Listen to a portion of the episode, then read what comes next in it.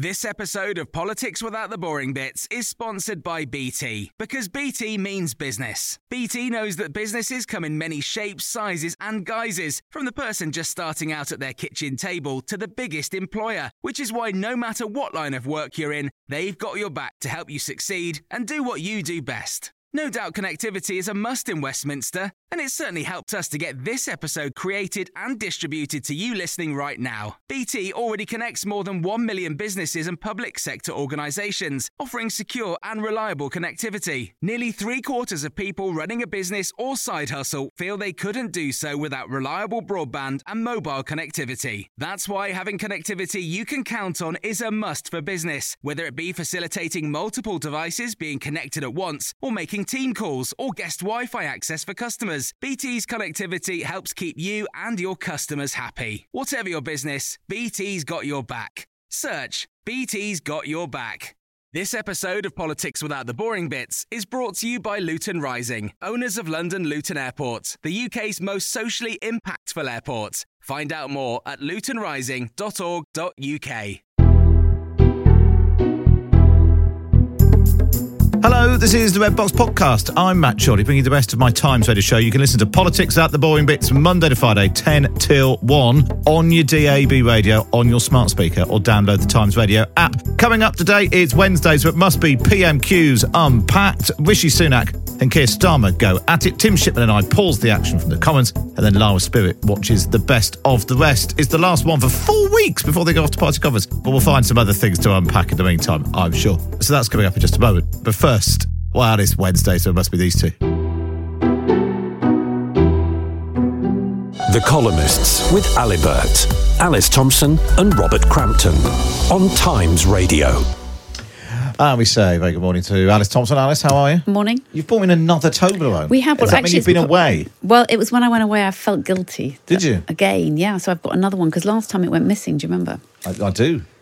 Well, that's very nice. Great. Maybe we could get them to sponsor the show. Shall I open it now? Yeah. Yeah. Yeah, should do that's that. fine. Um, we'll open it now and we'll talk about Ket. That seems the obvious, uh, the obvious thing to do on a uh, on a Wednesday morning. Um, you've written your column today about ketamine as the drug of choice amongst young people. I suspect it's a drug that lots of people who aren't young people aren't aware of its I think actually anyone over 25 doesn't know much about it, do they? Yeah. The, the problem is that it, it, we're talking about laughing gas because you can see it because you, you go to the park and you see the canisters. And, you know, we think it's all about Coke and heroin. We're terrified of that. But we don't talk about Ket because it is quite a modern drug. No, you know, children now are using it, but they mm. weren't using it 25 years ago. And they are now using it for clubbing, but also because it calms them down, it relaxes them. If they're anxious, they're stressed. It's a, they it's their drug, sort of drug of choice, and it's incredibly cheap. It's three pounds a go. So Yeah, that's that is the yeah, problem, that's the salient point, isn't it? Mm. And easy to get. Started life as a horse tranquilizer. yeah, that's what I always think of it as. Yeah. and they use the horse So- emoji when they buy it. And do they? So I it is did a know class about, B drug. I, I did know about it because my kids are that age. Um, not that they take it or have taken it, but they're aware of uh, it being around, being offered at festivals and so forth. Uh, they make fun of it. Actually, they talk about people in the K hole who are just, uh, just like, why would you do that? Because they're just sort of sitting there staring into space. I can't see how it. Why would it help you with clubbing? I mean, I can see why MDMA would help you with having a good Well, time so in a it- club. It either G's you up or it, not G's. that's a horse punter. But it, but you know, jogs as a general rule, either either uh, They're uppers or downers. Uppers or downers. And it's yeah. a massive. And by the It's a downer. of it, It's a well, massive downer. clearly, if it knocks out a horse, it's a downer. so why would you then go to a club? Yeah. Because you get quite out of it on it, and I think that's what they're using it for. So, I mean, but it, it's a huge problem, really, because actually it can make you incontinent, and it has a real problem. Well, that's the um, thing that you, your column, you right. The, the, the, this this is not without side effects. No, and the weirdest thing about it is that in tiny doses it can help with depression. So you Yeah. get these headlines about KET helping with depression, but in fact, in any larger doses, it's really bad for children's mental health, and we Mm-hmm. don't yet know what the long term consequences are. But it can make you even more sort of anxious and paranoid. Yeah. Yeah. Elon Musk, in his normal, usual, responsible fashion, has said that he takes it, uh, and it's better than SSRIs. Uh, was simply not true because one's illegal and the others aren't, and Yeah. Elon Musk isn't a doctor. So. And the side effects of it are, you know, when you're Yeah. talking about ending up incontinent, Yeah, urinary Pro- tract uh, Prozac doesn't. problems, Prozac doesn't, make you, depression, Prozac doesn't make you incontinent. and then pot- potentially long-term memory loss, panic attack, psychosis. So, Yeah. what, what's the? Because politicians are always so funny about talking about drugs they're either in the we all need to, you know, chill out, guys. You know, we all had a hmm. youth versus you know we need to crack down on these things, and neither of them really speak to the people who are actually taking it. Yeah, well, particularly Ket, which is Class B, so you shouldn't be taking it. But the police do the same, that they're not taking it as seriously as they'd be taking, say, Coke or some of the other drugs. It, it seems to bypass them. And also, you can't smell it. So it's not like when you're walking down the street, you actually get hit by a sort of waft of it. And I think it's very much a university drug as well, that it's now become a cost of living drug because it's so cheap. oh yeah, 'cause So that's yeah. another issue. So that uh, it, it's it's permeated now far further, Yeah. and you've got that they put out alerts in Devon and in Suffolk as well as Yorkshire. So it's not just a city thing. This it's going all around the country. There's that a quarter of 16 to 24 year olds said they tried it. Mm. I was quite really surprised by that. Well, I can imagine you trying it once. I can't see Yeah. a lot of them taking up. So only like about three or four percent take it regularly now. I think. yeah. It's very widely available in festivals, and uh, Yeah, loads of festivals. So Uh, Reading, that was their mm. biggest drug of choice, really, at Reading. I guess it, if it really makes you incontinent, then it will uh, it will it will play itself out because people would rather yeah, and not hearing be those horror stories. they would You were rather talking- not You were talking in your incontinent. comment about somebody had a stoma bag as a result of taking it. So that one of the hospitals said that that had happened with. They didn't understand that one man had come in, and then they realised that he was a regular user, and it had completely messed up his bladder. So it can do that, but that's in extreme cases. But I think that's what children should be told. So I think they need to know because it's quite. You can tell them it's illegal. You can tell them it's a Class B drug, Yeah. but you need to tell them what the consequences are. And I don't think they're going to like that consequence at all. No. Same with uh, you know a, a very full strength uh, skunk marijuana. Yeah. Which again was sort of, you know, it's so, so different. To, Well, politicians get that wrong because they think, what's the harm in it? I had a, I had a bit of a blast of that stuff 20, 30 years Yeah, ago, yeah, and it's a completely re engineered drug now, and it's very serious because it causes permanent psychosis and brain damage. One of the things that really um, surprised me uh, over the summer when we went interrailing between five cities was every other city we went to, you could just buy cannabis in shops. Yeah. And you could you just smelt it everywhere. And I thought, well, A, I hadn't really clocked that Europe had gone Yeah. so much further and all of that. And how actually the fact there is no debate about doing that here in a way that, you know, it's spreading across America state by Yeah. state. It's clearly spreading across. Even Well, though it's very yeah. widely available. And in Amsterdam, Yeah. they're going the other way now because I can see it. 'Cause Yes. The problem is, it is like 10 o'clock in the morning, and if you, Yeah. you're trying to get people back to work, that is mm. quite problematic. And we've got enough of an issue here. Can you imagine if we had that as well if you could pop in on the way to Yeah. work? But it's just interesting that it uh, hasn't. We haven't even had that debate here about legalizing it in shops and all that sort of stuff. Whereas you go, you know, there's Amsterdam and then I think, you Yeah. know, Budapest, Prague. You No. know, it was it was No, we're still struggling to prescribe it medically, where Yeah. where, where it actually where there it's are been- benefits. yes, Yeah, yeah, proved yeah. to be benefits with epilepsy and so forth. Yeah, uh, Oh, but let's move on and talk about some other things that we could ban. Uh, while we're on the subject of banning things, 16 London councils are calling for a ban on outdoor smoking. Hmm. Rishi Sunak's looking at a policy to ban disposable vapes. Tony Blair wants to tax junk food. yeah. Are we being? Are we? Are we turning into a nanny state? No, I don't think so. I think this Would it be? I mean, would it be good if we did? well, yeah, exactly. I mean, that's kind of what I meant to say. having say. just opened a Toblerone. Yeah, I think uh, I think this nanny state thing is a, is a. I think Blair says it himself. It's a it's a it's a minority concern. It's a preserve of a few uh, swivel-eyed libertarians in the Conservative Party, and they have been given far too much uh, credence and credibility. It's a good phrase, I suppose. That's part of it. Uh, you know, nanny Yeah. state. Not that most of us had nannies, and probably most of them did. Yeah, the ones who called it nanny state. No, the the ones who government, the government's there to try and get, create the conditions for a better life for the population. Yeah, yeah, yeah. So it should do that, and and it's and it's obvious. I mean, I smoke, but I think this is a pretty good idea in terms of creating uh, smoke-free pavements. I, I'll, you know, so if I need to be corralled into a smaller and smaller area, then that's the price you pay. I do think. I mean, smoking now amongst adults in Britain is down to about thirteen percent of the population. It's a battle that's almost, or it's almost won Yeah. uh, you're left with a hardcore like me. I think the obesity issue is becoming a graver concern, actually, because we're now looking at what two thirds of adults obese Yeah, or yeah. And that might be uh, so. Blair's Blair's tax thing is a is of more interest to me than uh, I also think it's just harder now, isn't it? So, you know, if you take the food issue, you're being constantly pumped with food. So Yeah. it's really hard. You can't not eat. It's not like smoking where you can just, Yeah. you know, try and give up. You're going to have to eat, but you're being given this very, very highly processed food. So I think actually helping people with that, it's not like Nanny said, it's just helping you to have some sort of control over your food rather than being pushed by these big food mm. companies. And I feel the same with cigarettes. You've been pushed, you know, that took a long time, and now we've got with vaping. I mm. mean, it's fine to vape, and in some cases, the NHS want you to vape rather than Yeah. smoke. But with the children, if you're using, you know, hundred different flavours, that is definitely targeted towards younger I mean, the people. vaping's gone. Yeah, it's started out as a tool to get people off cigarettes. It then Yeah. became something that Yeah, and also 12-year-olds those elf bars are really, I was they're with really someone bad for yesterday afternoon who was puffing away on a vape. Mm. And I said, "You've never smoked? Well, how did this start? How has this happened? And Yeah. is it, it is now just a thing. Yeah. And it is nicotine. So the, the problem is that people are waking up in the middle of the night. So, you know, you get children who've just got such a hit that they, they need to wake up Yeah. at three or four o'clock in the morning. So and have you, smoke. have you been tempted by the vaping?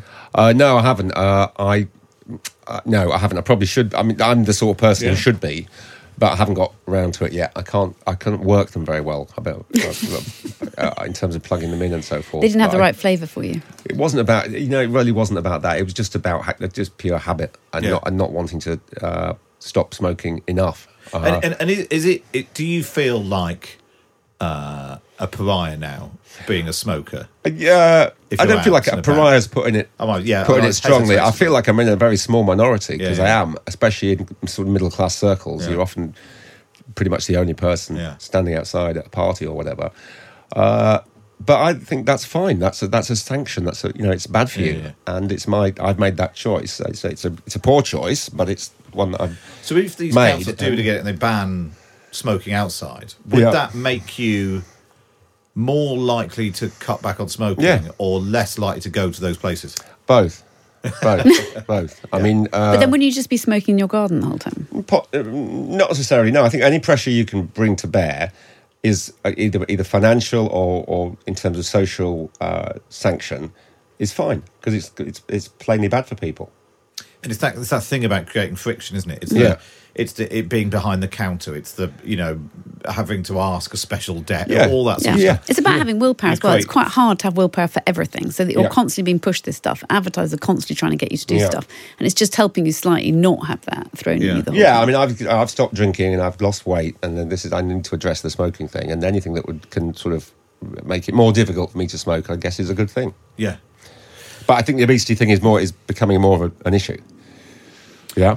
But yeah, but I suppose it, how do you? Because you can't, you can. People could can live without smoking, Yeah. but they can't. Yeah. eating. Yeah, but then you And what- tax yeah, it. Don't? So the becomes problem is now that, yeah. that actually that they've tried the sugar tax and it has worked, but they're just refusing to carry on with it because the, the big companies don't want you to do it. Yeah. The Yeah. food companies really don't want it, and actually the supermarkets don't either. Yeah. And I think a lot of people in government hide behind the whole nanny state philosophy when Yeah. actually what they're subject to is lobbying from. Lobby, uh, really from- heavy lobbying. Yeah, yeah, yeah. Uh, and it's And they had huge logging. Um. Coca Cola was one of the main ones, Yeah. wasn't it? That whereas actually Kentucky Fried Chicken did then cut down on its salt. Some of them have be- behaved better than others, but actually they they're the ones that need to be pushed really. And yeah, I repeat, I mean, politicians presumably go into politics to try and make life better for Yeah. people. They don't have to tell people how to live, but they can create the conditions and so much in which of people can live healthily. What broader problems, whether it's Yeah. depression, fitness to work, pressure on the NHS, comes from the health of the nation. Yes. Public health should be a massive thing, not Yeah. a sort Yeah. of you know. Well, it's kind of the okay to talk about nanny state if you've got a personal trainer or if you've got, do you know what I mean, you can afford to go to the gym. It's all these things. Yeah. If you can afford to do it, then it's a lot easier. If you can't afford to do it, it's probably better to help have some kind of structure. So it's a ban or, you know, it makes Yeah, it more yeah. expensive. So it gives you a nudge in the right direction. Yeah. Uh, well, we'll see if that um, see what happens before. before I think just banning Robert Crampton would be better. Me? yeah. Why? I think a council should should officially announce you're banned. Don't you hanging around outside Oh, I see. With, with a cigarette, yeah. It takes quite a long time to get outside. Does from here, Yeah. yeah. Yeah, Yeah. that- yeah, that's the disincentive. Yeah, especially the way these lifts work. You'd be the lift here to get down. Yeah, yeah, yeah, outside and yeah. smoke. Yeah, it's interesting. Um, I want to ask you about uh, Luis Rubiales, who, I mean, clearly this story's been rolling on and on. The Spanish Football Federation's now former president uh, announcing at the weekend that he had resigned. But this is really interesting. In his interview, which was broadcast last night with Piers Morgan on Talk TV, he claimed cultural misunderstandings Mm. were behind the furore over him kissing Spain's World uh, World Cup winner uh, Jenni Hermoso on the lips. Let's just take a listen to what he had to say.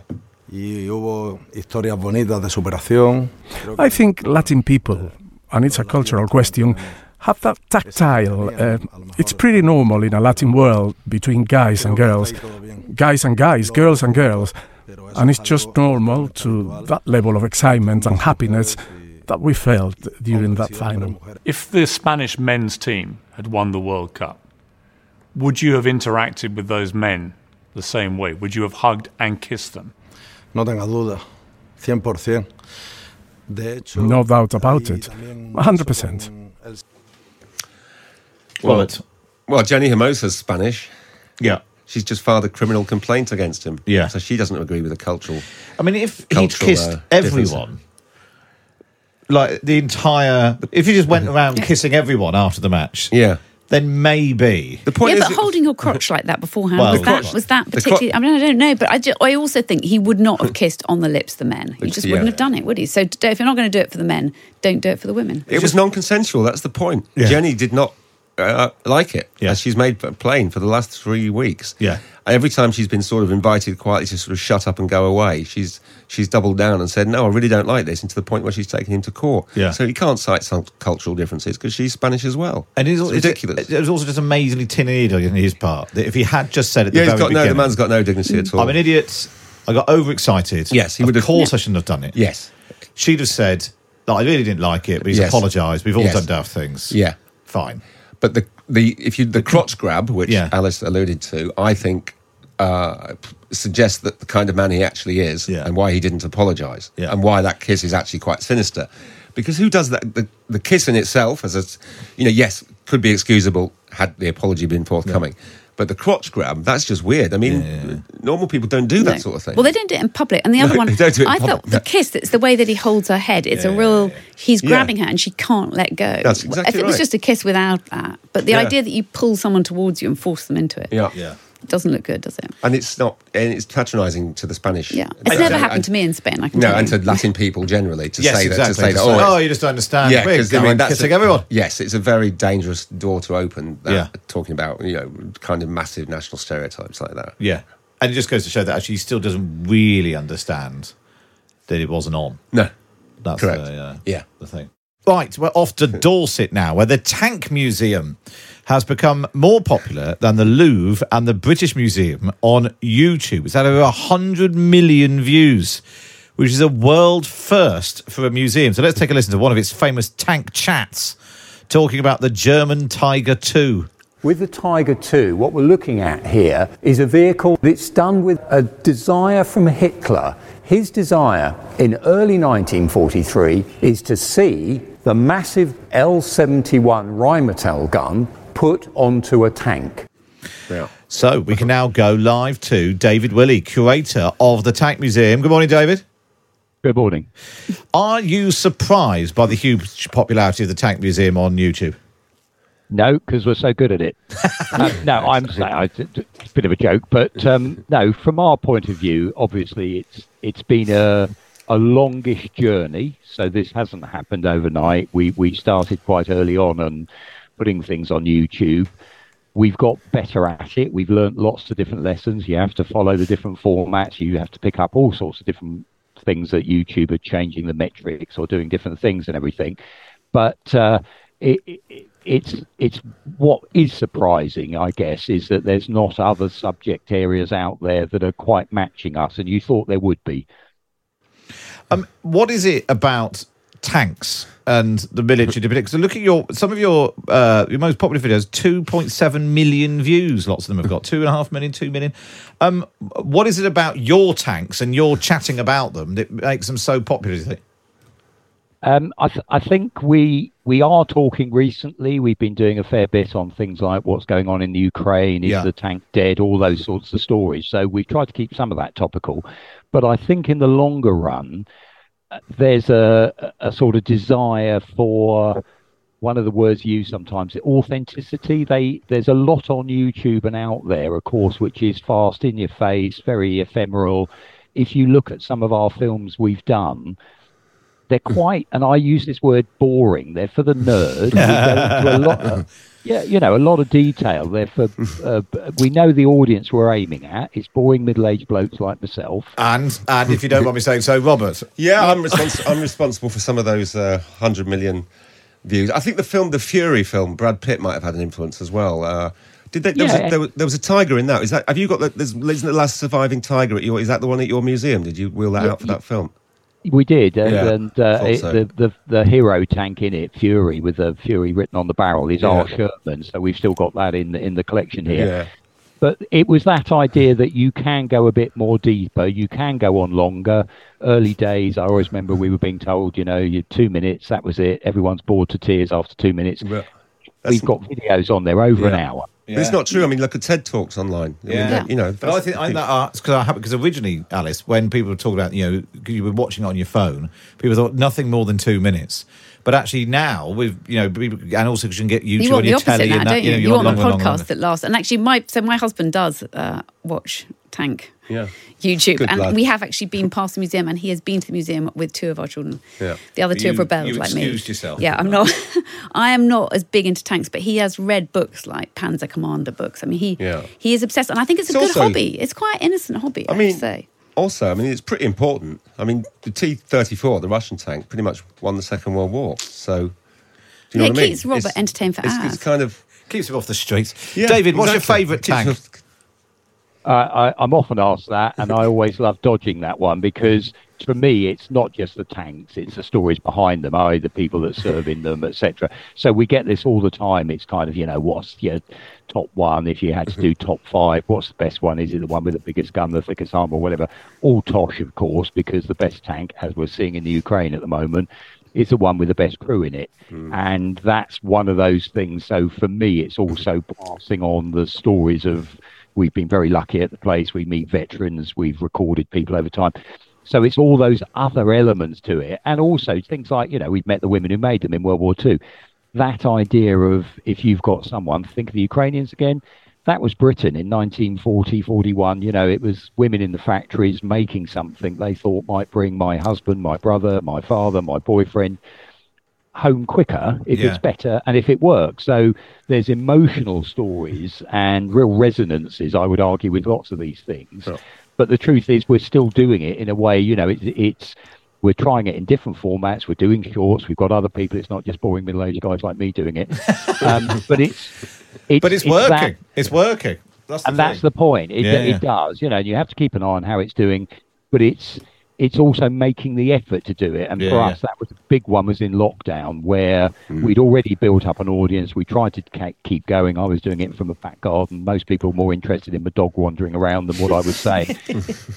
but it really Oh, helped yeah. us Well- as a museum. you Well, know, so congratulations, David. It is brilliant. I suppose it's one of those things as well where uh, you wouldn't get it on BBC One on a Friday Yeah. night because I think it was too niche. But Yeah. actually, if you've got a global platform, then Yeah. your niche can still be pretty big. David, really, really good to speak to you. David Willey there, curator of the Tank Museum. And if you just want more tank content, uh, there is, in fact, an interview with David Willey about the Tank Museum uh, on the Times Radio YouTube channel.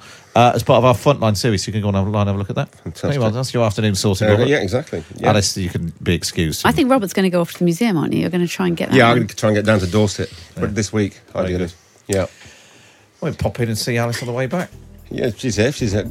You come in a tank. Devil's beyond Dorset. Park it on the front lawn, yeah. Robert Crampton, and Alice Thomson there, and you can read them both in the Times every week. Just get yourself a subscription. Go to thetimes.co.uk forward slash Times Red Box. Up next, it's PMQ's Unpacked.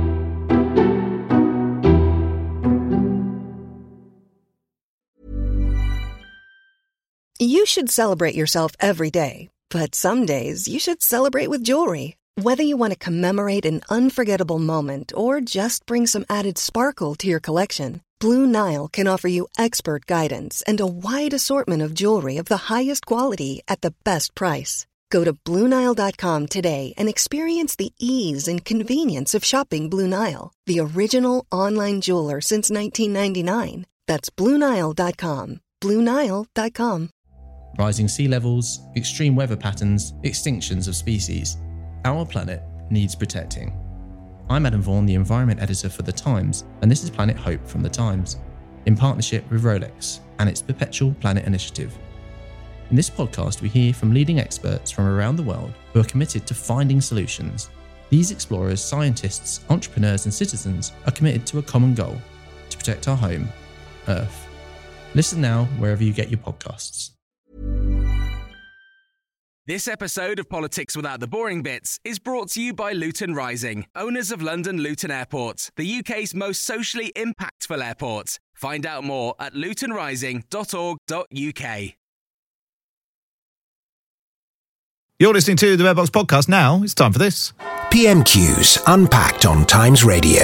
unpacking the politics and cutting through the crossfire. Order, order. I call Matt Chorley and Tim Shipman. Yes, Tim Shipman, the Sunday Times chief political commentator, is here. Hello, Matthew. You're, you you returned from your summer break. You're here for two weeks, and then we've got another break coming up. Well, it's not a break. That was a, it's more of a sort of punishment escapade where we go and listen to politicians. So there was a four-week party conference recess. yeah, and there's only really two, Three. four weeks of Well, there's nothing on next week, no. and then we've got the Lib Dem conference, which finishes on the Tuesday. Some of us may or may not be going to Well, that. we're going because we're off to Bournemouth because the sun's going to be out. They've Oh, got a good crazy. like a they've got a good. go they've got a good crazy golf course, and then the following week is the Conservative Party conference. Yes. lasts till Wednesday, and then the Labour Party conference technically lasts till Wednesday, but And for the geeks, this is very exciting because the order has switched. I know. For the first time in a very long time. which is because of a booking mishap. I believe so. The uh, the, the the venue in Liverpool wasn't But it is available. normally the case that the Prime Minister, who obviously has the power to sort of set the agenda a little bit more than the Leader of the Opposition, normally gets to go last. Yeah. And however good a conference the opposition has, that it's still sort of on the racket for the for the for the Prime Minister. That won't be the case this time. Um, and that may sort of slightly subconsciously reinforce the idea that, you know, Labour is the more interesting of the Yeah. two conferences. I suppose the flip side is we'll, I assume we'll get lots of government announcements at the conference, and actually the question then to Labour is like, well, what are you going to do about that? What's your plan? They're actually hiding as I mean, we had John Healey on the show earlier in the week and asking him about defence, and he said the army was too small and he'd stop the cuts. So okay, how big should it be? I'm not going to get into that now. How would you pay for it? Well, there's still to come. Uh, and you do wonder whether that, that line is going to be very hard to hold when you've got dozens, hundreds of journalists from around the world turning up and asking the question, what are you going to do and how are you going to pay for it? Uh, yes, and that's the challenge for them, isn't it? Um, but equally, looking like a government in waiting can often involve looking like you're not going to tell anybody anything. Yeah. Which is good practice for being in government as well. Uh, well, we'll see how all that pans out. Lots of you saying hello on the YouTube channel. Hello from Farnham in Surrey. Well, it's not far from me. Uh, good afternoon from the sofa. Hello from Derbyshire, said David. Hello from Cardiff. Hello from Norway. Uh, Phil says, I'm only here because I saw the retweet from Kate McCann. Thank you, Kate McCann, for doing that. Uh, um, yeah, lots. oh, somebody's in Tamworth. Now, it's interesting. The Tories have chosen a new candidate in Tamworth, haven't they? Because they had a slight problem. They had an they had an is- issue, another issue with their you know it was one of those. Uh, Chris Pincher, who uh, was um, effectively driven out under Boris Johnson um, for allegedly misbehaving uh, in the Carlton Club in the evenings. Um, so yes, it's going to be another by-election with a what ought to be a stonking great Tory majority that won't be because um, uh, the incumbent has been driven out in disgrace, um, and uh, this is not a government that's doing terribly well in by-elections at the best of times. Uh, so I think we can go to we, go live to the House of Commons now. Yeah, okay, here we go. Then this is question number one. Then the last one for several weeks. Uh, this is Keir Starmer.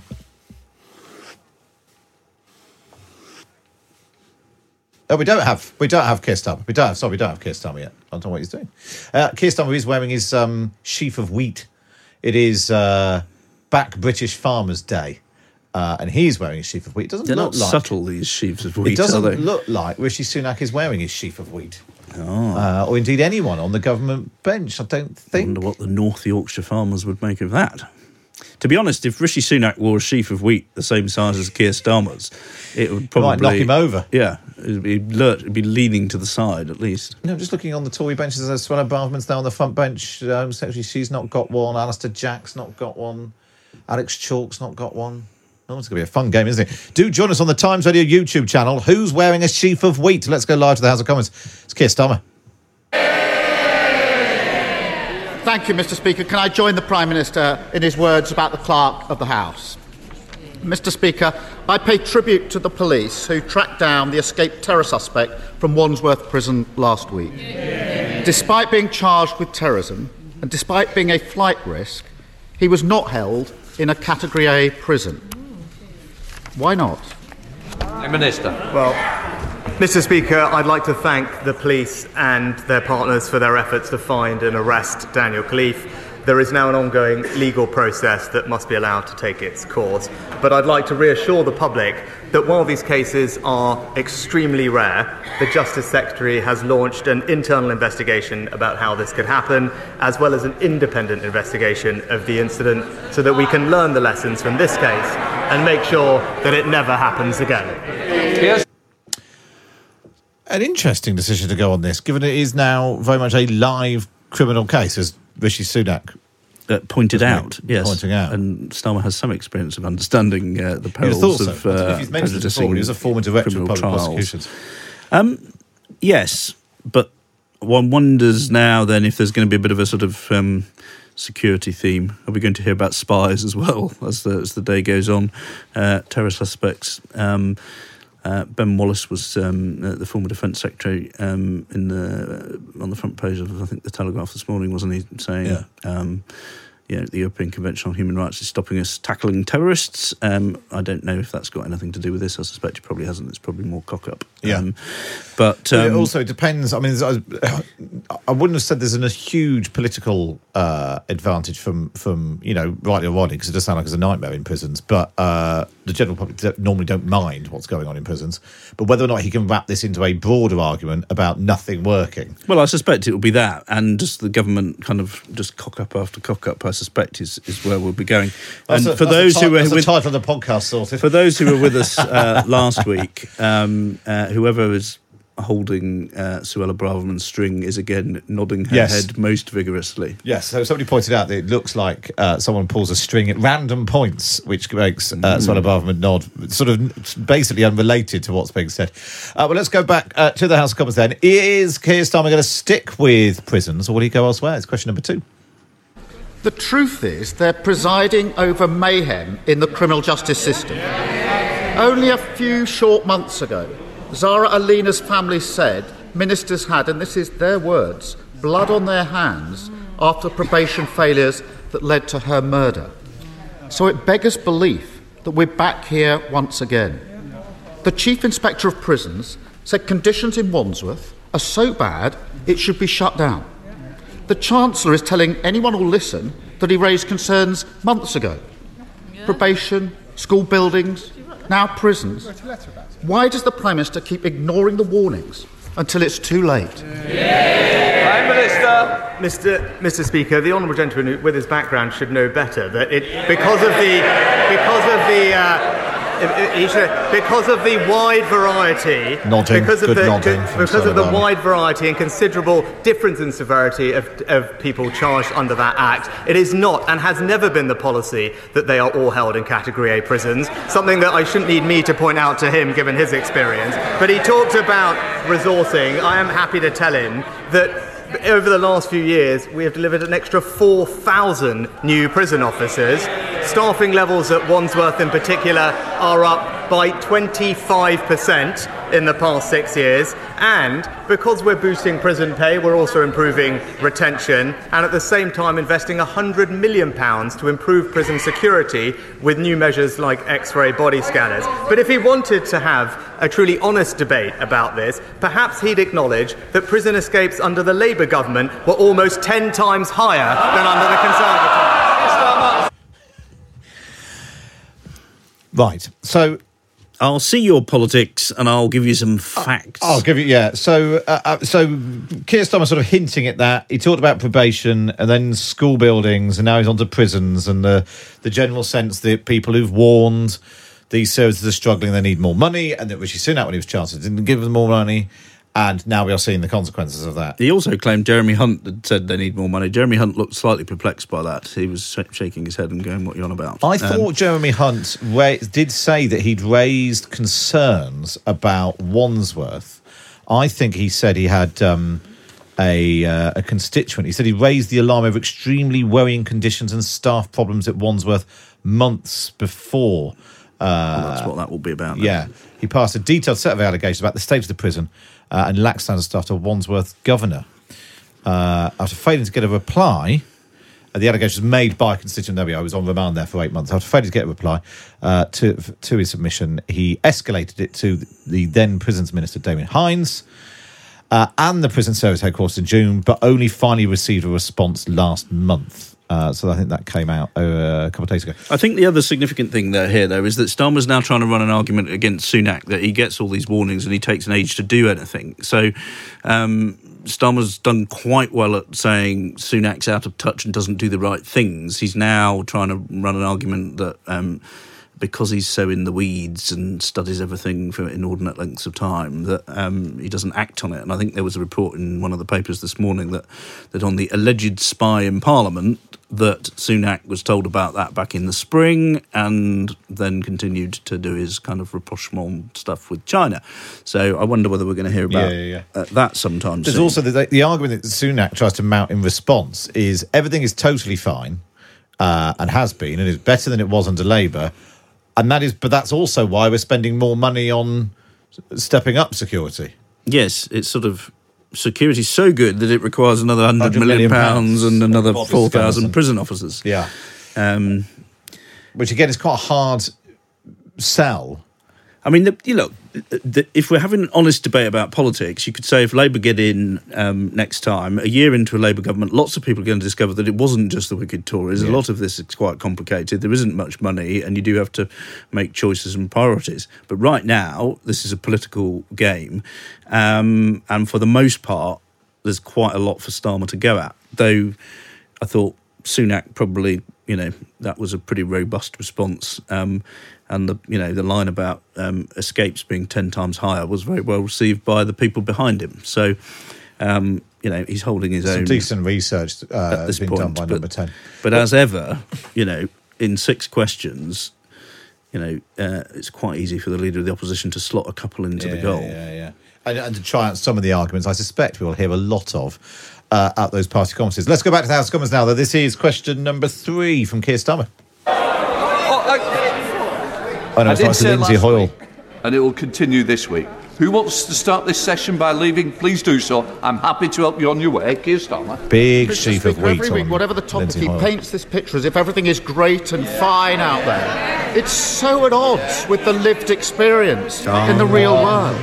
Let me turn to another serious security concern. Some in this House face sanction, intimidation, and threats from the Chinese state. When I asked the Prime Minister on Monday whether the Foreign Secretary raised the specific issue of the alleged spy arrested in March when he visited China a few weeks ago, the Prime Minister would only say that he raised that type of activity, but avoided specifics. So I asked the Prime Minister again Did the Foreign Secretary raise this specific case when he visited China? Yes or no? Mr. Mr. Speaker, I'll refer to Honourable Gentleman to my previous answer, where I've said very clearly that the, Honour- the Foreign Secretary raised these issues with the uh, with the Chinese Foreign Minister who he met, as did I when I had my meeting with Premier Li over the weekend. But when it comes to China, Mr. Speaker, this government has put in place the most robust policy that has existed ever in our country's foreign policy. It is to protect our country, to protect our country for the values and the interests that we stand up for. It is to align our approach with our closest allies, including those in the G7 and the Five Eyes, and is to engage where it makes sense, either to advance our interests or, as I did at the weekend, to raise our very significant concerns. That is the right approach to China. It is one that is welcomed by each and every single one of our allies, and I'd be interested to know what he thinks that he would do differently. Uh, so moving on to moving on to China. I mean, again, Rishi Sunak saying the most robust policy that's ever existed. Um, um, look, is it robust in the sense that they've thought about it and calibrated a position and written it down? Yes. Is it robust in terms of being tough? I don't think it's as tough as Liz Truss was running when she was, uh, however briefly, our Prime Minister, Yeah. or even the bog end of the Boris Johnson regime. Um, and the Conservative Party has veered between the sort of George Osborne approach of we need to be friends and make lots of money doing business with them, and a more sort of uh, pious view about human rights and all the rest of it. Um, but the problem you've got here is that um, you know if if this chap has done what he is thought to have done, then you know that heats at the very heart of the sort of democratic process, um, and that is kind of a big deal. And Sunak's quite good at sort of saying it's more important to sort of, uh, you know, and saying it's the most robust thing ever. You know, I mean, I remember I mean, given that ministers openly on the, on the radio often can't explain, is China a threat? Is it a challenge? They get in a muddle. I think Alex Chalk, the Justice Secretary, did it the weekend. Yeah. They're actually, you know, and it is nuanced they basically say it's you know they are a commercial rival and a um, and a security threat, but they're not an enemy in the way that Russia behaves. Russia, yeah, exactly. You know, right. and that's the distinction they try to run. And the bottom line is the Russian economy is about the size of you know uh, the economy of London. Um, and China if is that, yes. and China is many times the size of ours. You know, if Yeah. you know. Uh, well, it's not many times the size, but it is bigger than ours, and it's getting bigger. And you know, people talk about the Chinese century. Not having a view about China is not an option. Whereas with Russia, you can sort of cauterize it and, Yeah, and, yeah, and see them as a sort of largely negative and be, co- and be confident, with the exception obviously of North Korea today. Most of the countries are going to follow suit on that. Yeah, I mean, I, Um, I, did enjoy that though. I mean, the idea of Putin drawing on you know Kim as a sort of character witness, I, I found deeply amusing. I'm not sure that necessarily uh, plays around the world. Uh, we are going to deduct points from Keir Starmer because he has used the phrase lived experience again. Again. He yeah. did it last week. I just do not think the Prime Minister gets how it's all fine out there. Is at odds with the lived experience of millions of people. June the 21st, I'm sure that from the vantage point of his helicopter, everything might look fine, but that is not the lived experience of those on the I ground. mean, it's you know, it is a it's a phrase that tells us something important, um, but it. Uh, you know, one would have thought Starmer's aides would have found a, a more uh, sort of straightforward way of saying that. Yeah. It's not how people talk in Yeah. the dog and duck. No, it's how people talk on Twitter about identifying as a vegan. Uh, right, let's go back to the House of Commons now. This is question number four from Keir Starmer. Well, that certainly wasn't a yes. And what he says now is totally at odds with the Parliament's Intelligence and Security Committee report of July this year. That set out that the government has no clear strategy when it comes to China, has failed to support the intelligence agencies, and is leaving the UK severely handicapped in managing our future security. This has been raised time and time again. But yet again, the Prime Minister fails to heed the warnings and is now desperately playing catch up. So, will he finally commit to the full audit of UK China relations, which so many in this House have so long demanded? It- well, Mr. Speaker, as always, the Leader of the Opposition is just playing catch up and hasn't caught up with the reality of what's actually happening. He talks about the ISC report. Again, if he actually went through it, he would realise that it related to a period of investigations which was in 2019 and 2020. Since then, Mr. Speaker, we have launched a whole new integrated review refresh of our China strategy. It's published. We've put in place a range of new measures, including, for example, the National Security Protective Agency, which is supporting, which is staffed out of MI5, supporting businesses and organisations and being alert to the risk from cyber and, and from China. But if he wants to talk about foreign policy, Mr. Speaker, he should perhaps reflect on his own record, because this was the man who said he was 100% behind the former Labour leader, a person who wanted to abolish the army, scrap Trident, Jeremy and withdraw from here. NATO. It's clear what he did. He put his own political interests ahead of Britain's.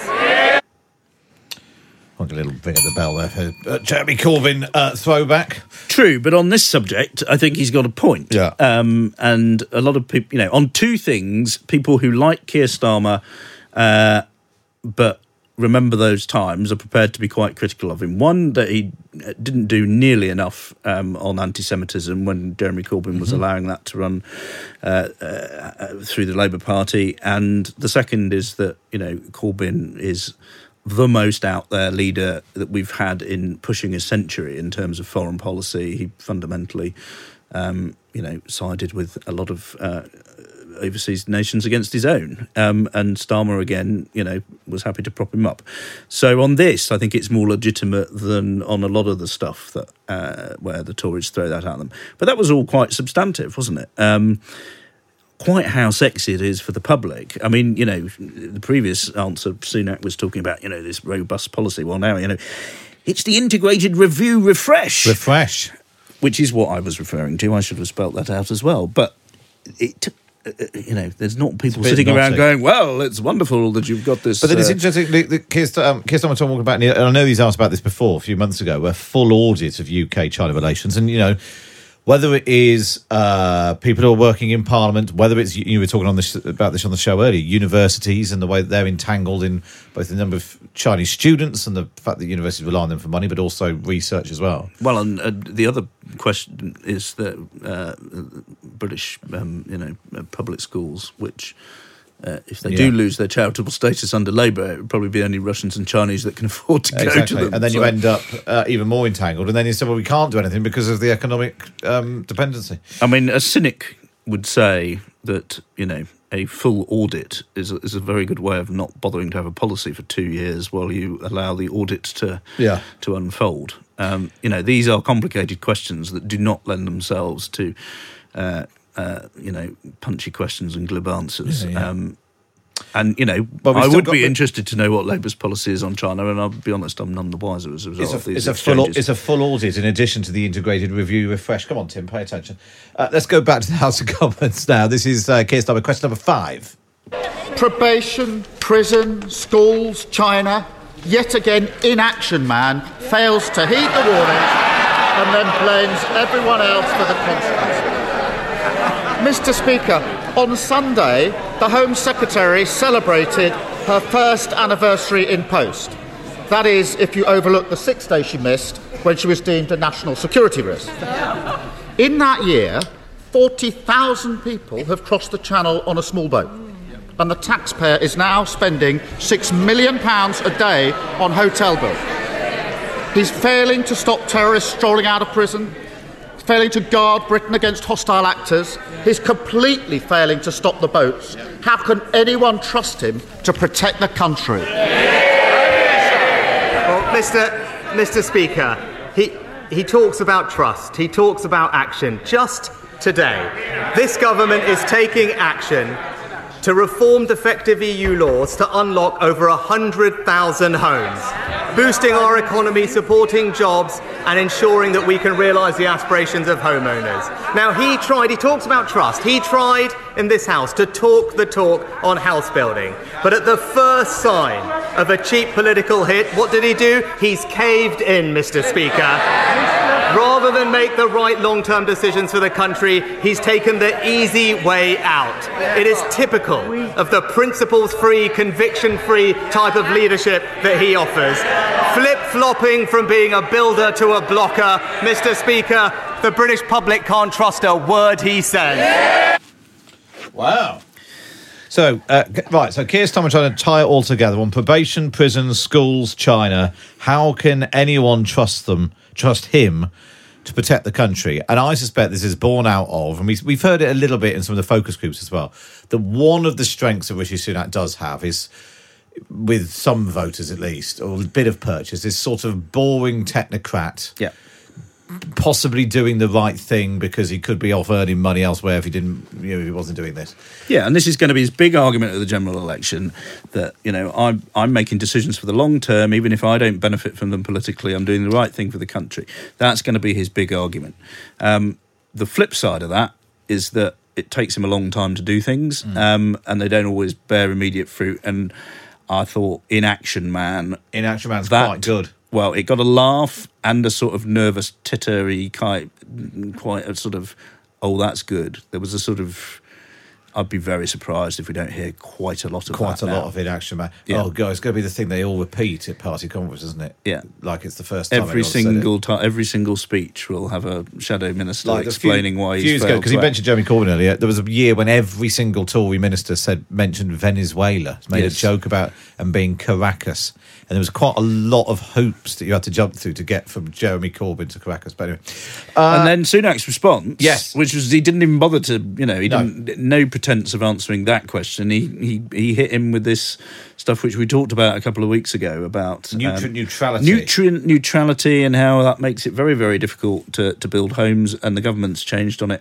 You know, and Sunak's right. Starmer did bring this up quite a lot. You know, we had two or three sessions on housing, didn't we? Um, and you know that will be their argument. You know, you give them a chance to uh, support something sensible, and, and they don't do it. Um, you know, the, the, the response to that would be, well, we're the opposition, and, um, you know, we're not here to make your life easy. Um, And actually, it, it's long been one of those things that you, you get the sense that the government doesn't seem sufficiently gripped by the salience of the rivers issue. Hmm. The, the Lib, you know, all the Lib Dems seem to talk about is sewage and rivers because it oh, clearly I've got has a friend on a. WhatsApp group Uh, um, who you know well, who never shuts up about it.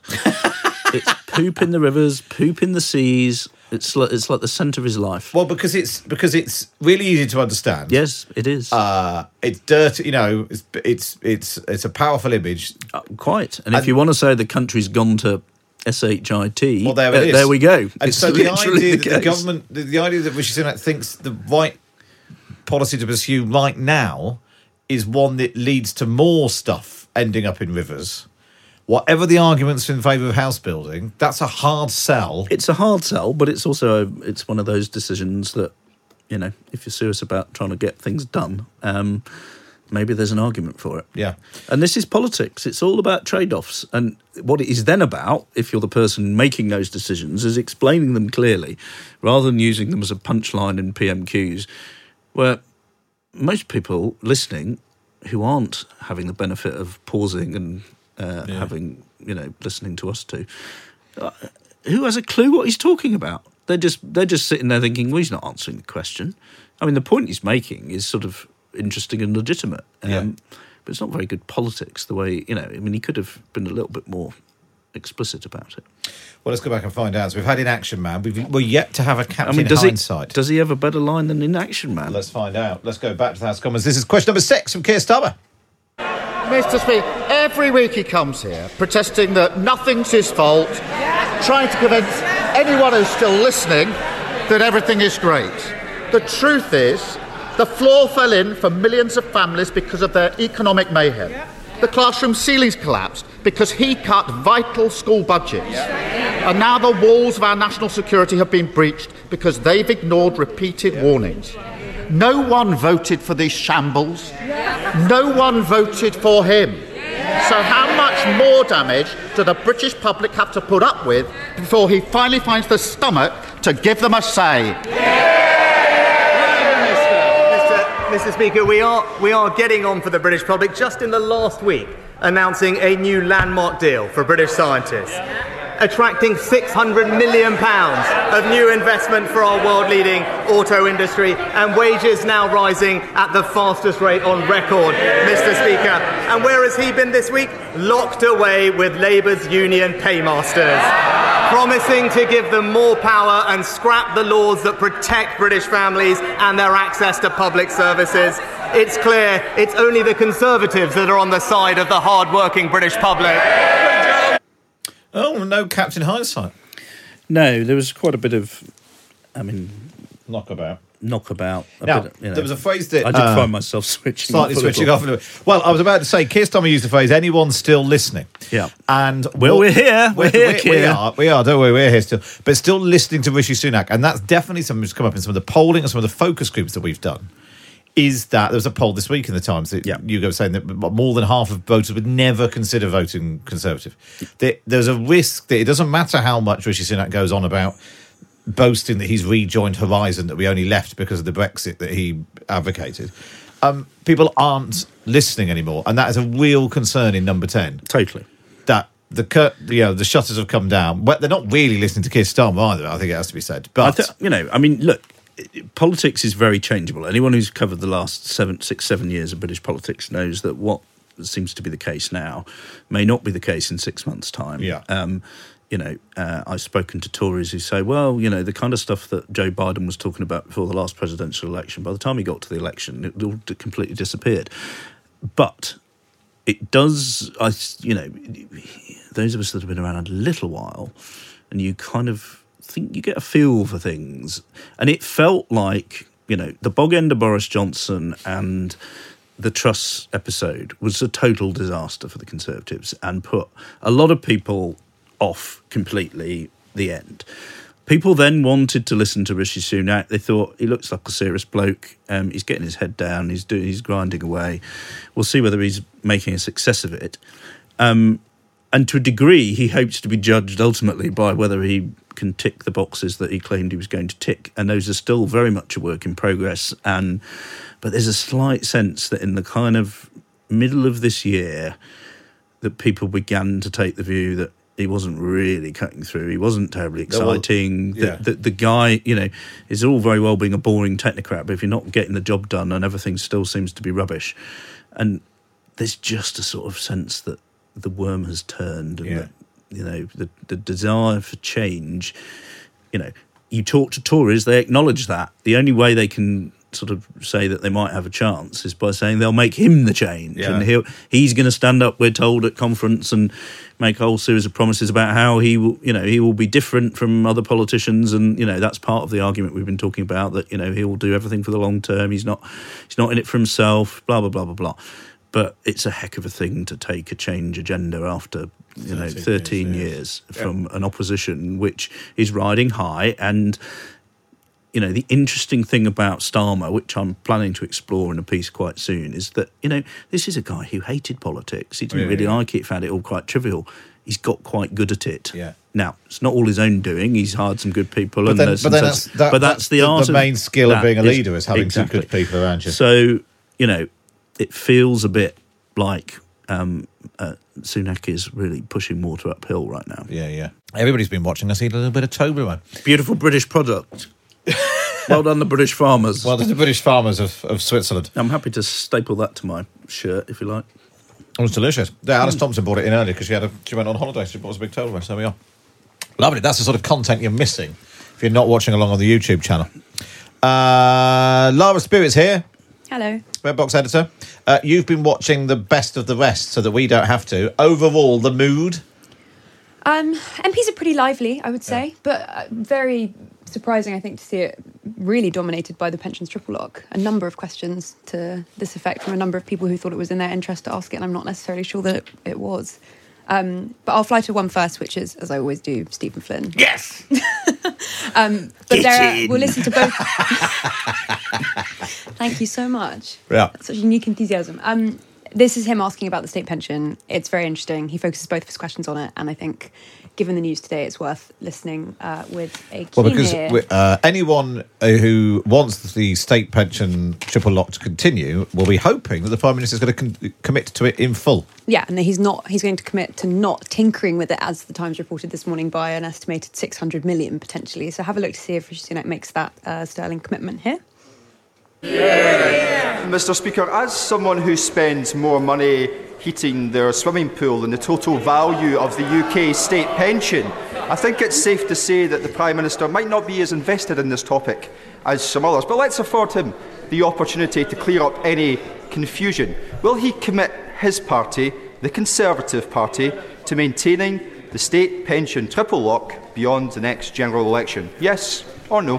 Prime Minister. Oh, Mr. Mr. Speaker, this is the party that introduced the triple lock, Mr. Speaker. This is the party that has delivered a £3,000 increase in the state pension since 2010. It's also the parties that ensure that there are 200,000 fewer pensioners living in poverty today, and this winter ensuring that pensioners get an extra £300 alongside their winter fuel payment to support them through the challenging times with inflation. So, Mr. Speaker, our track record is clear. There is one party in this House that has always stood up for our pensioners, and that is the Conservative Party. Well, let's uh, have a listen because I think Stephen Flynn, did he have another go on this? He has another go on this, yeah. Well, let's have a listen to see if he has any su- more success. It was notable, notable. He didn't fully commit Rishi Sunak there. So let's have a listen to Stephen Flynn having another go. I had a yes there. And you'll imagine my shock, my utter surprise that we appear to have consensus once again between the Conservative Party and the Labour Party on this most important of issues, despite the promises that were made to the people of Scotland in 2014, and despite the clear statements from the likes of Gordon Brown that the only way to protect your pension is to remain within the UK. How hollow those words are now. So, may I ask the Prime Minister, who does he think will scrap the state pension triple lock first? His government or the Labour Party's government?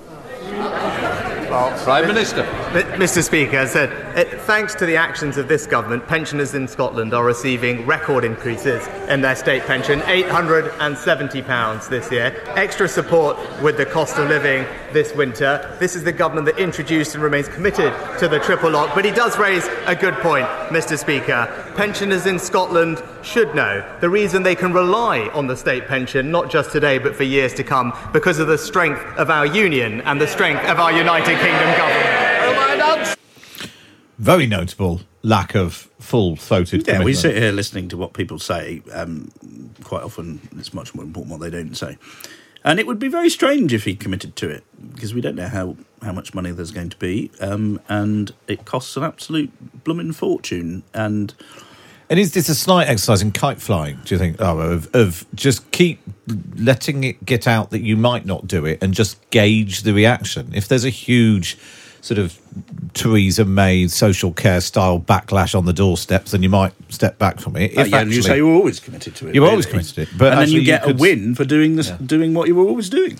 Yeah, and I think there are two separate issues here because there's the issue about what happens in response to the news about wage growth yesterday and what to do in the immediate term about the fact that they might not want to raise the state pension by as much as would be expected. And then there's the issue about whether or not you recommit to it in a manifesto, right? And those are two things that I think are being kind of willfully lumped together to create a sense of ambiguity. It was interesting listening to Flynn there because, of course, he uh, singled out Labour as well on this. And I think given recent polling showing that Labour's making a really Yeah, yeah, significant yeah, yeah. uh, you know, come back up north of the border, it's unsurprising that he keeps going on this. And this is something we're seeing more and more in PMQs that he wants to paint the Conservative Party with the same brush as the Labour Party because both he sees as a threat to them. and actually, yeah, using using his two questions to sort of lump them together and attack Starmer as much as Sunak is, yeah, is not uh, evidence of that. But that's probably quite enough, Stephen Flynn. What else have you got for us? I'm afraid it's not quite enough pensions triple lock. Um, so we're going to go now to um, Ashley Dalton, a Labour uh, MP, a pretty new Labour uh, MP, who of course took over from uh, Rosie Cooper, and she is making a similar point around the triple lock, which is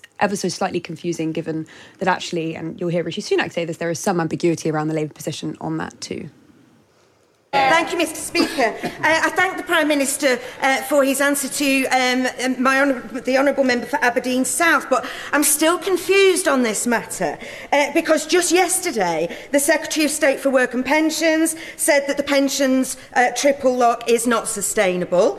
Um, the Chancellor's economic advisers have suggested that it is time to review the policy, but number 10, when questioned, have said they're committed to it. So, Mr. Speaker, which is it? Uh, Mr. Speaker, this, this government is committed to the triple lock. It was this government that introduced the triple lock. And she might want to she might want to have a word with her own deputy leader, who I don't think provided much clarity on the matter. And remember, Mr. Speaker, I think we all remember when it came to pensions, what we can remember is Gordon Brown's 75p a week increase.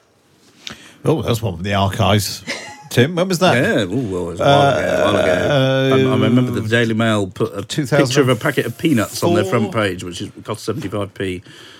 Yeah, Um, was, uh, that and, and that was sort of why the Tory party, um, God no, in 1980, 1999. and at the risk of trivialising, um, the people with the string on Suella Braverman's Yeah. head are now pulling it side to side, and Oh, she's she's shaking her happy. head. She's shaking her head. She's shaking her head. at the appalling behaviour of Gordon Brown. Whereas Mel Stride, the working pension secretary, who's been talking about the pension triple lock, uh, is trying to look incredibly serious while wearing an enormous sheaf of wheat on his uh, on his jacket. Um, interested in that question coming from a Labour MP, given that the Labour Party is very reluctant to commit to this either. Yeah, and this is likely, if the polls are to, believe, be, to be believed, to actually be more the, more of a problem for the Labour Party than it would for others. I saw a former cabinet minister earlier who just said, "I don't know why we don't just commit to it outright because I, they think they're going to win, they're going to lose the election, and just obviously create a very big early headache for the Labour Party in doing so." So I'm not sure that was a massively well advised question, though uh, maybe she knows something that we don't. well, and frankly, there are more Tory votes. You know, traditionally speaking, uh, pensioners vote Conservative, and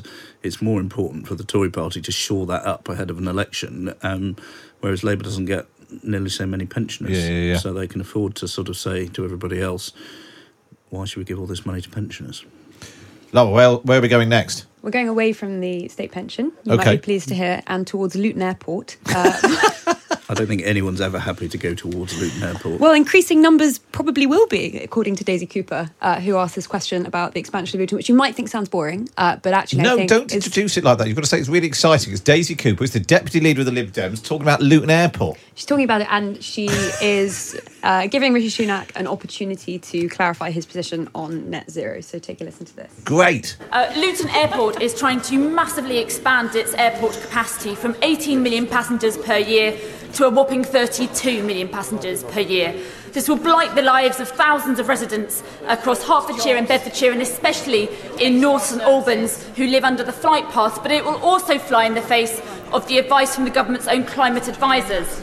It's been reported that the Prime Minister is getting ready to ignore his climate advisers. Is that true? Prime Minister. No, no, Mr. Speaker, but what I would say is my approach to getting to net zero is not one that requires people to give up doing the things that they want to do and enjoying, like flying. We, the right thing to be doing is, as we are, investing in new technologies and funding them, things like sustainable aviation fuel, because that's how we'll decarbonise aviation on the transition to net zero, not force people to give everything up. She didn't talk about blighting the lives of the 32 million people who are going to have to travel to Luton Airport every year. Get on that infernal shuttle bus. I don't think I've ever been to oh, Luton it's Airport. So awful. Campari, that's what I was thinking of. There's, a, there's, another, there's another cultural reference for you you're going to get, uh, Lara. This was uh, a TV ad starring Lorraine Chase, where she said something about Luton Airport. Yeah, well, there's an episode of One Foot in the Grave called "In Luton Airport, No One Can Hear You Scream" as Yes. There we are. Um, Daisy Cooper wearing an enormous three-pronged sheaf Do of we think wheat. it's bigger than everybody else's? It was, or maybe it's just well. Are the way they it was free to arranged. fashion their own sheaths? Or Well, because um, Jim Shannon uh, was sitting behind her, uh, and he had his like s- stuck in his pocket, with it only peeking out like a like a handkerchief. That's sweet. Yeah. Um, there we are. Are we all done then, Lara? Yeah, I think. I've got more for you if you want them, Uh, no, but look, that- it really looks like you don't, so we'll stop I think there. probably. I think you've probably peaked with uh, Luton Airport. I've got this to you. Uh, you will be in uh, people's inboxes at 3 p.m. three o'clock with the PMQ's unpacked email. Oh, bit of gossip for you. You can put this in your email. Apparently, there's been a ding dong between Alan Mak and Rupa Huq uh, in the gallery. My eyes in the gallery say Rupa Huq has bought in her sister. Rupa Huq's a Labour MP. She's brought in her sister Konnie Huq off of Blue Peter, who is married to Charlie Brooker. And they're all in the gallery, and Alan Mak wouldn't sit, wouldn't move along the row, and they've had a bit of a ding dong in the gallery, apparently, uh, so that Charlie Brooker could watch PMQs. I wonder what they made of it. That will go in the email. Thank you. Good. Look I forward to what anyone makes of Alan Mak. God bless him. He's a sort of low-level national treasure, isn't he, Alan Mak? in in so many ways. So many ways. Well, that's all we've got time for on today's podcast. Thanks to Tim Shipman and to Lara Spirit for PMQ's Unpacked. That'll be back in what five weeks' time. But don't worry, over the coming weeks we'll have plenty of coverage of the Lib Dem and Conservative and Labour Party conference, and we're going to be live at the Cheltenham Literature Festival as well. If you want to come and see us live, just go to the Cheltenham Literature Festival website, search Matt Chorley, and you can come and watch us live on Friday, the 13th of October. Get your tickets now. But for now, for me, Matt Chorley is goodbye.